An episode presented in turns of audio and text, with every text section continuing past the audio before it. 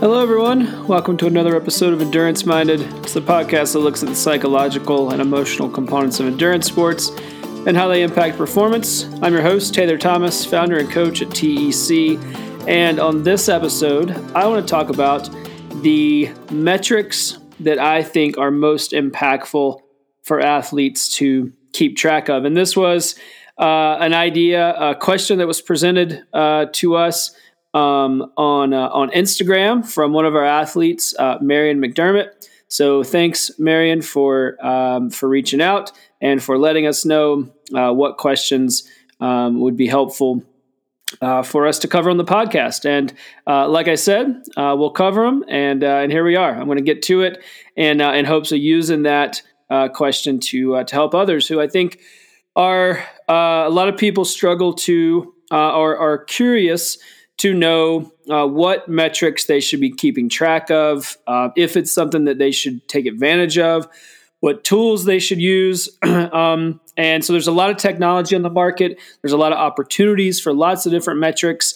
Um, and um, I want to uh, break down. I want to give you five that I think are most impactful, the ones that uh, that I'm looking for as a coach, and the ones that I think you can kind of get the biggest bang for the buck uh, as an athlete. So let's start with why they're important to keep track of. Um, we have lots of data, right? As athletes, we we exercise, uh, we're wearing watches, we have power meters, uh, computers, uh, all types of, of technology that's that's capturing data that is then um, uh, saved. Uh, typically, that's put on some sort of cloud based platform, and then the athlete and the coach and whoever else is on the team can review that data. Um, and so we have lots of that, and that gives us a tremendous amount of insight into um, an athlete's physiology, an athlete's training load, their fatigue, uh, cumulative training stress, their progression, how they're managing training stress,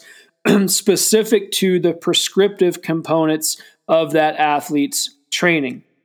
What that doesn't give us is the rest of the story. Uh, and the way that I like to to present it is um, is pretty simply is that if you have um, if you have a, a, one hour workout scheduled for a particular day, um, what happens the other 23 hours of the day, uh, and where those performance metrics fall away, or or it's not the performance metrics job to uh, to capture capture the rest of that information, the, the rest of um, our attempt to quantify um, how you living your life as an athlete um, is um, how it's impacting your ability to execute your training.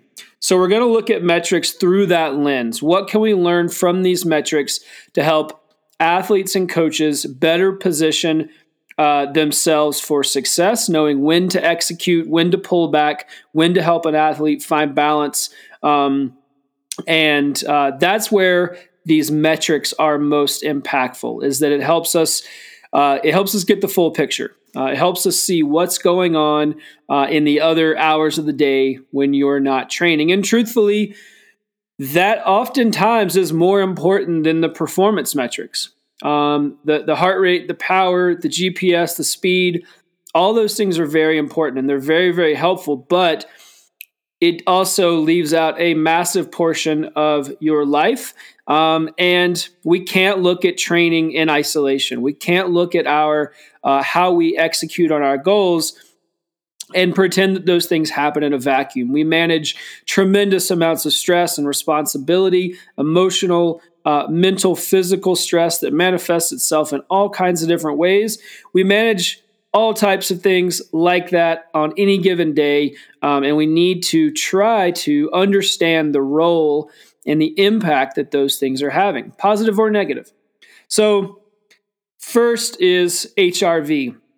Heart rate variability. This has picked up a lot of traction in the last several years partly because it's become much easier to track um, when it at its uh, kind of inception and um, early stages it was a little problematic a little cumbersome to keep track of um, now there's 24-7 uh, wearables that make that very easy to uh, to keep track of um, and what we want to understand is one, what is HRV? Uh, and two, why is it important? So, HRV again stands for heart rate variability. This is literally the variance between um, your heartbeats. So, if your heart beats, uh, if you if you're uh, at 60 BPM, what that tells us is that, um, or what we need to know about that uh, number is that it's not um, your heart's not beating every second. There's some variation there. Um, it might be um, um, seconds to one beat, and then it might be one point one two seconds to another beat.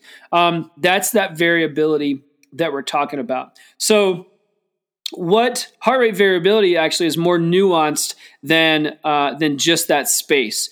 That space helps us tell a uh, a broader and and more dynamic story about how your body is processing stress.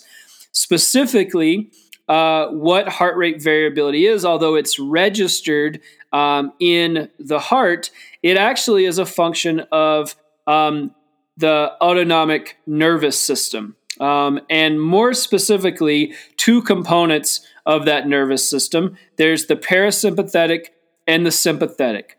The parasympathetic uh, nervous system that's your um, that's kind of uh, associated or equated with the rest components. Um, and then the sympathetic is equated with it's often called the fight or flight component. So that's your activity that's your exercise your stress. And so you have two branches of this autonomic nervous system that are um, that are competing.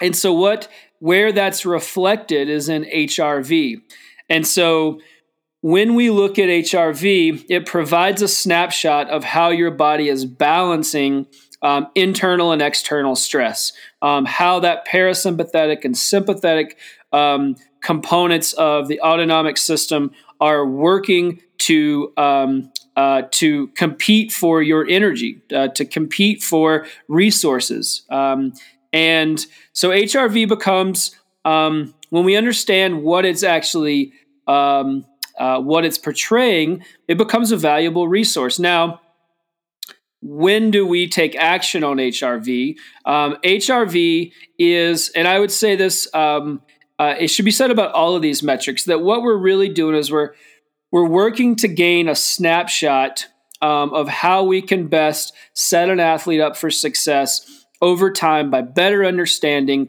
um, what that athlete kind of looks and feels like day in and day out. How uh, stress, emotional, physical, um, manifests itself, and how we need to to integrate training into that athlete's life, um, taking into account these other components. But if we look at HRV over time, we can start to do a couple things. One, we can start to understand how different types of training load impact um, that athlete's sympathetic nervous system. So, how an athlete's responding to stress that might help us position an athlete or make decisions about a particular day based on HRV. Um, it can also help us understand or, or see um, if an athlete is um, is not feeling well. We've certainly been able to see um, when an athlete is um, uh, is um, about to come down with a cold or flu. In the case of uh, of the COVID nineteen pandemic, uh, we've seen signs of uh, of that um, in HRV prior to um, to diagnosis. So that's that parasympathetic component. That's that's that internal um, fight that the body is undergoing. So when HRV is tracked over time, we can start to see trends of how that athlete's body is responding to all types of different stress, and we can use it to make uh, decisions um, about how we're going to position an athlete for success. So we see a, a, a major dip in HRV that um, that doesn't coincide with what we've traditionally seen. Um, then we might make a decision to pull back, make sure that uh, that it's safe, that the athlete isn't about to get uh, cold or flu. Um, and uh, we also see it uh, impacted by sleep as well.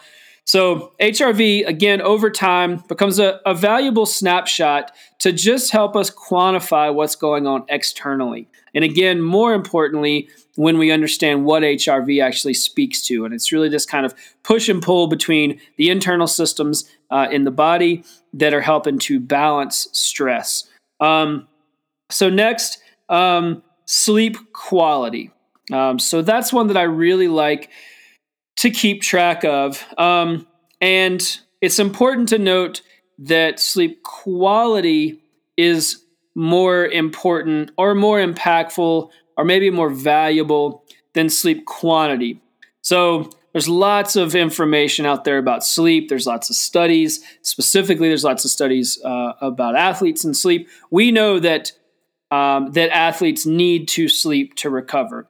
We also know that there needs to be a decent amount of sleep quality. Um, so you can't get you know three to four hours of sleep a night and expect to operate uh, at your uh, at your highest level. But we also know that there's some variability in in there. We've seen studies that um, it depends more on the individual, what you're used to, and kind of maximizing the quality of the time that you have available. Um, we want to try to get in as much as you can, um, but quality is what really matters. And then and then to that end, or to help um, to help with that quality, sleep routine really matters. So, how you're going to sleep. Are you setting yourself up for success? Is the room dark? Are you uh, removing devices? Um, are you know? Are you limiting screen time? Are you uh, timing your meals appropriately so that digestion doesn't interfere with sleep? So, there's lots of things we can do to work on sleep quality. And then, of course, we want to try to get as much sleep as we can because we really build fitness when we're recovering, and we're recovering when we're sleeping. Um, so, um, but within the sleep quality or kind of sleep metrics, um, uh, you know, uh, uh, side of things, we've got um, deep sleep, light sleep, we've got time awake, times woken, REM uh, or REM sleep, and this is becoming more and more approachable as more wearables are able to um, fairly accurately track these sleep patterns. So we look at sleep quality, and then within that, we look at, uh, we can break it down. So again, um, time in deep sleep, time in light sleep, your time uh, spent in REM sleep, how many times you woke up. Um, and we can start to understand what the sleep actually looks like for a particular athlete. And then we can work to set ourselves up for success. So if we're seeing that you're waking up a bunch during the night, um, you got you know limited deep and REM sleep. There was a lot of time in uh, in light sleep. You spent uh, a lot of time awake.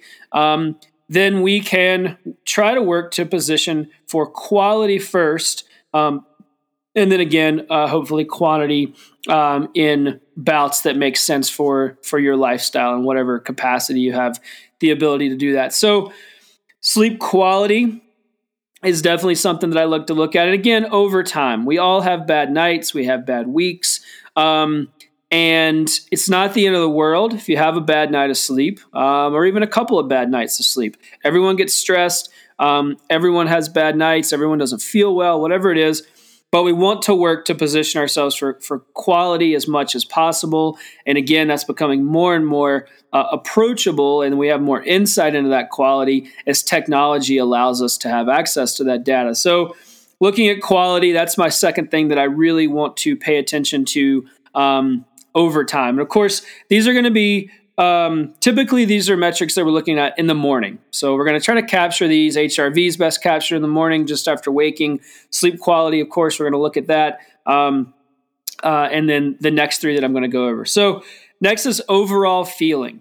Um, so this is a really great um, qualitative metric that helps me understand where that athlete is at or where a, an athlete is at generally in kind of in life and and what i hope to capture with this overall feeling metric um, is that it really wanted to reflect your overall feeling generally about your physical mental and emotional health uh, or or capacity um, on that given day. When you wake up, um, what's your snapshot? How how do you feel overall about um, about life, uh, about what you have going on that day, about the stress and the responsibility that uh, that you're dealing with.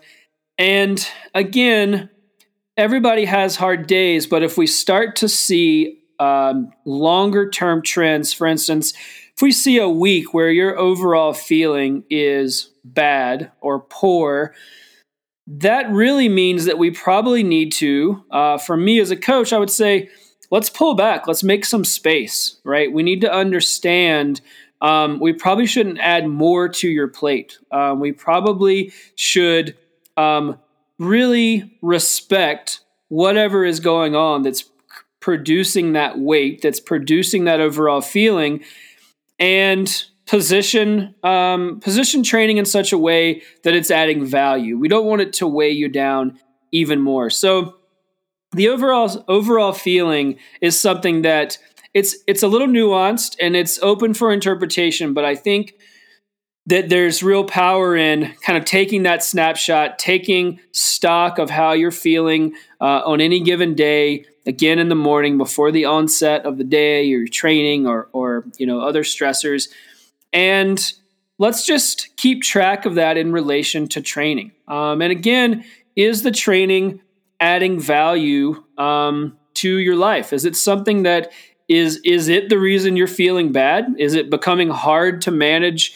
training in relation to uh, to your life? Is it is it feeling out of balance? Is it detracting from your relationships, your your ability to um, to uh, to produce and execute at your job? Um, so any and all these things can really be extrapolated from this overall feeling, and I think it's something that that's worth paying attention to and it's good practice. It's almost like a little bit of a you know just a very small dose of kind of journaling and introspection uh, on a daily basis that just keeps us honest keeps us kind of taking stock of where we're at and what we're doing to affect change in a positive direction uh, in uh, in our lives.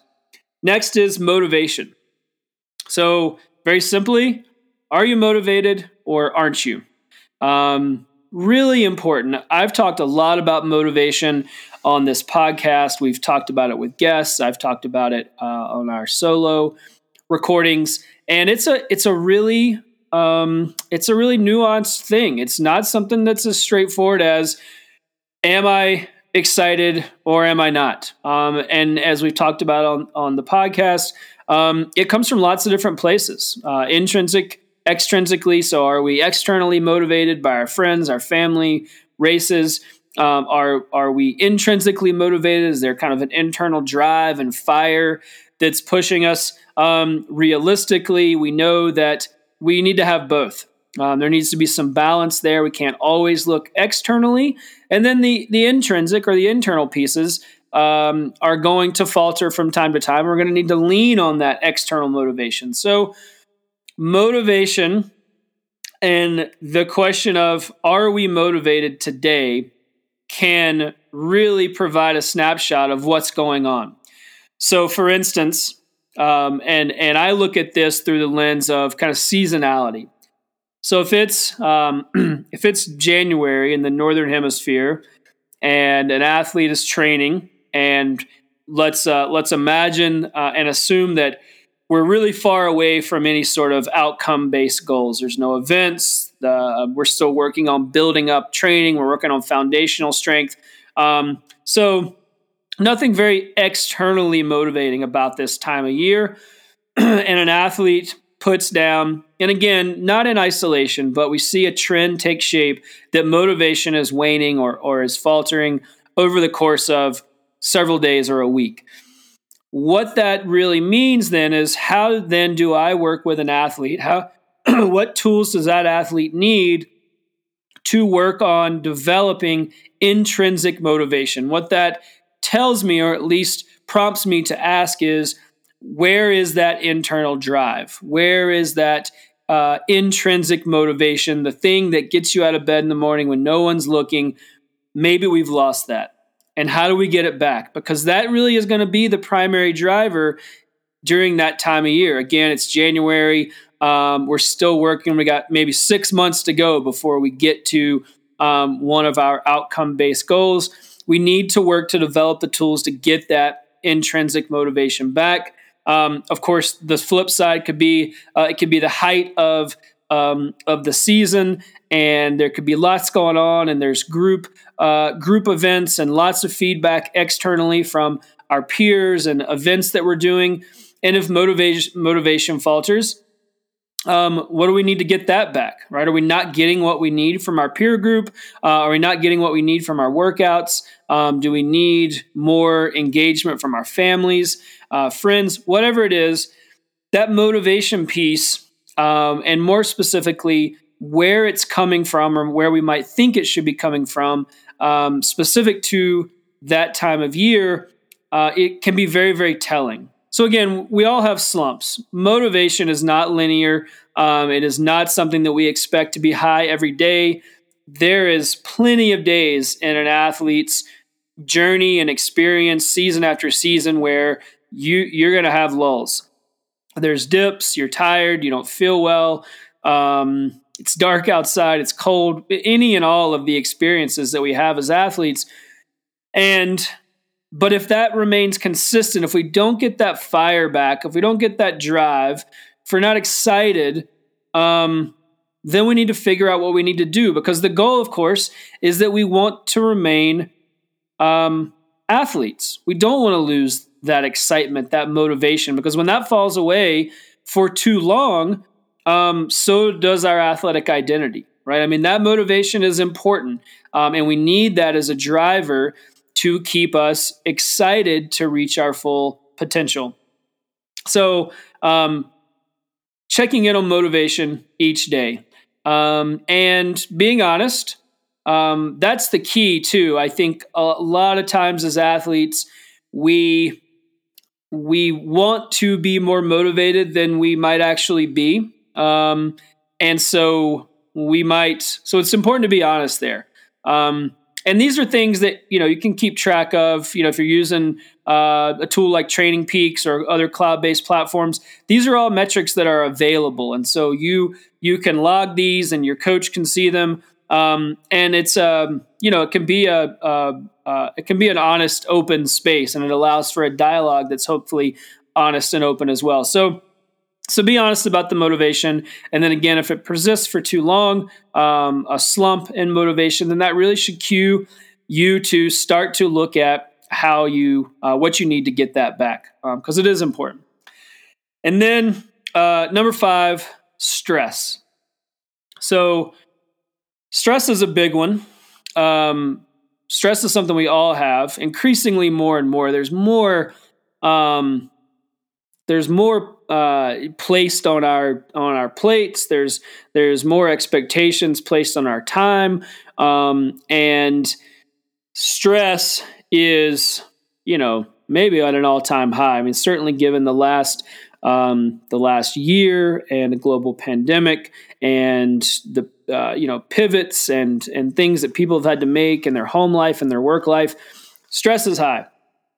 But regardless of what's going on, stress is always important. It's always been something that I've cared about specific to to athleticism and and helping athletes reach their goals because there's one really important thing about stress that uh, that athletes or, or, that we don't talk about um, maybe as much as we should, and that's that stress is stress no matter where it comes from. So, as athletes, we really like to talk about how we compartmentalize um, stress from training versus stress from other places in our lives. So, we say, okay, you know, and we even have metrics for it. We have, you know, training stress score, TSS. Um, and we we really work to quantify that we qualify what that means for us we want to understand how much of it we can we can sustain but then that that often happens in a bubble we say no that's that's the training stress. That's that's stress from exercise.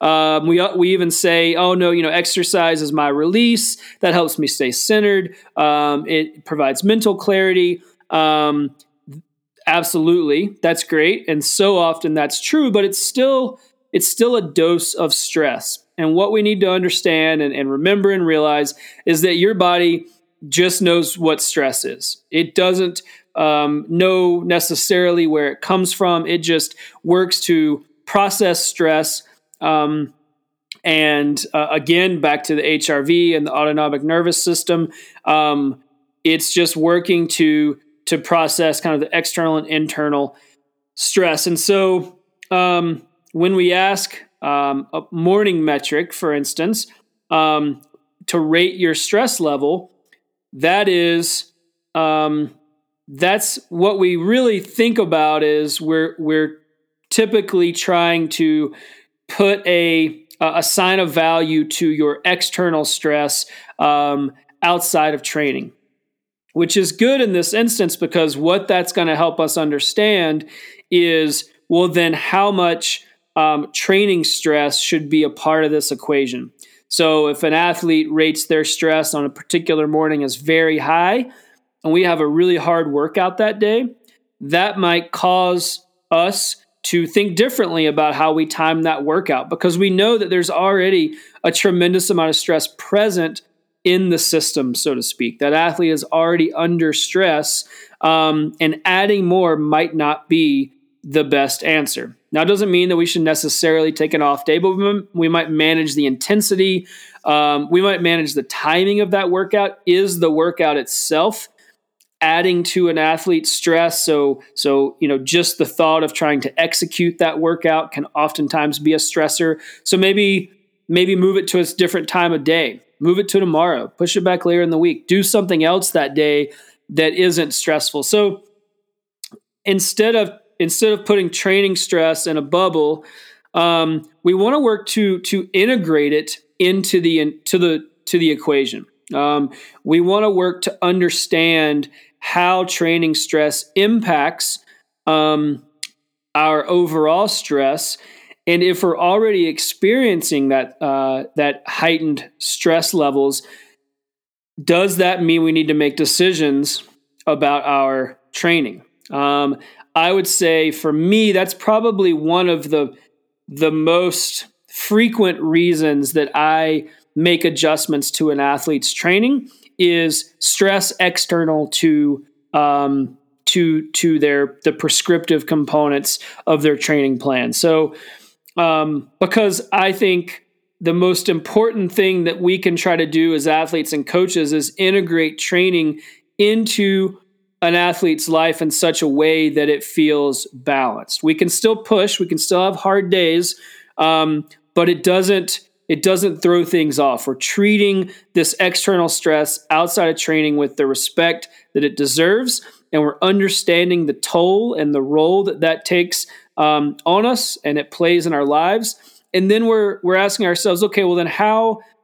um, how can we best utilize um, this dose of training today to be productive? To to use an athlete's time um, to kind of the highest and best extent that we can. So stress really really important. I think again similar to motivation.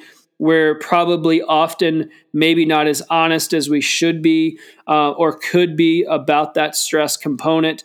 Um, so just take a snapshot. How are you feeling? Did it roll over from uh, from yesterday or last week? Uh, sleep plays a large role in this. Um, if we're not sleeping well, if sleep quality is poor, that tends to add to our stress levels. Um, when we're tired, um, everything feels a little heavier. Um, everything feels uh, like it has a greater impact on our lives. So it all matters. Um, even if we understand why it's happening, um, it's still very real. We're still feeling these things. We're still tired. We're still stressed. We're not motivated. Uh, we're not sleeping well. Our HRV uh, is low. So these are all very real things um, that um, that impact us uh, on a daily basis, and they also ultimately impact how we um, how we move through the world as athletes, um, how we execute on our goals, how we execute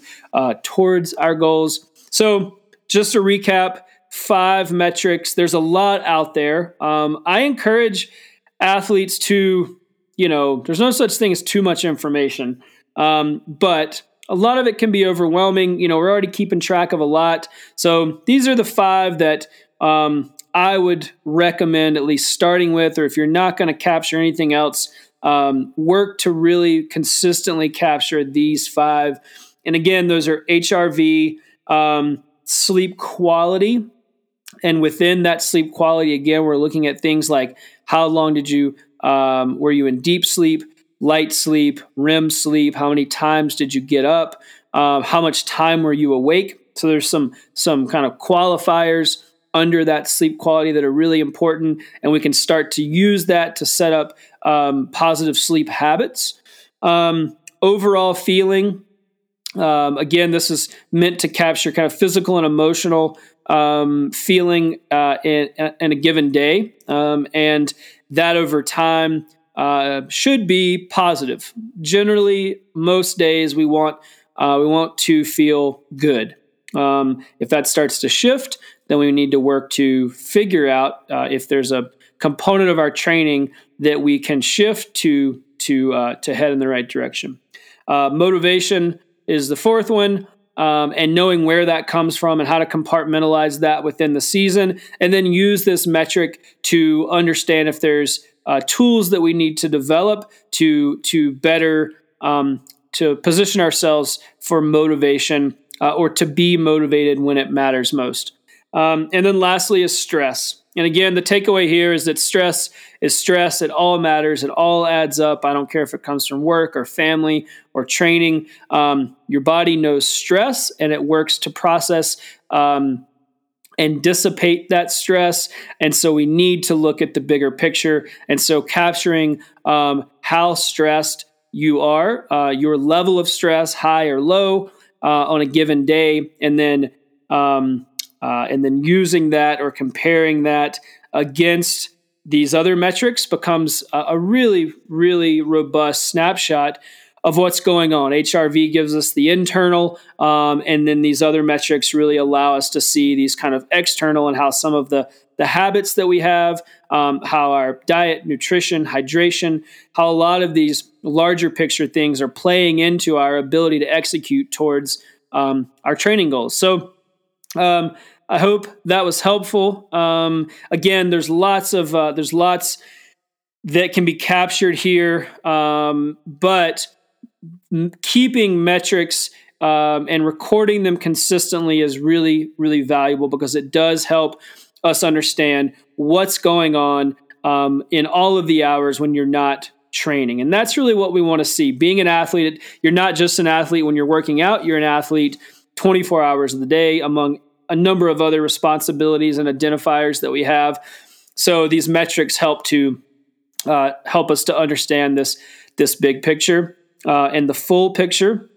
So as always, uh, thomasendurancecoaching.com for everything that we talk about on the podcast. We got some great uh, blog content up. We're doing some really cool things on uh, on Instagram, putting a lot of video content uh, out there, which is which has been super fun and really valuable. Um, like I said at the beginning of the podcast, always reach out to us uh, if there's anything that you want us to cover on the podcast. Um, shout out and thanks again to Marion who uh, who presented uh, this question and, and wanted to know uh, what metrics are helpful, um, what we're talking about when we talk about metrics. We had touched on them several times throughout numerous podcasts, and she was curious uh, what we actually uh, kind of meant by that. So we want, uh, I want this podcast to be something that's valuable to everyone that listens. So if you have questions, um, you can send them in at enduranceminded.com. Um, or you can reach out to us on uh, Instagram, Facebook, Twitter, um, and we would love to hear from you. And we'll make a podcast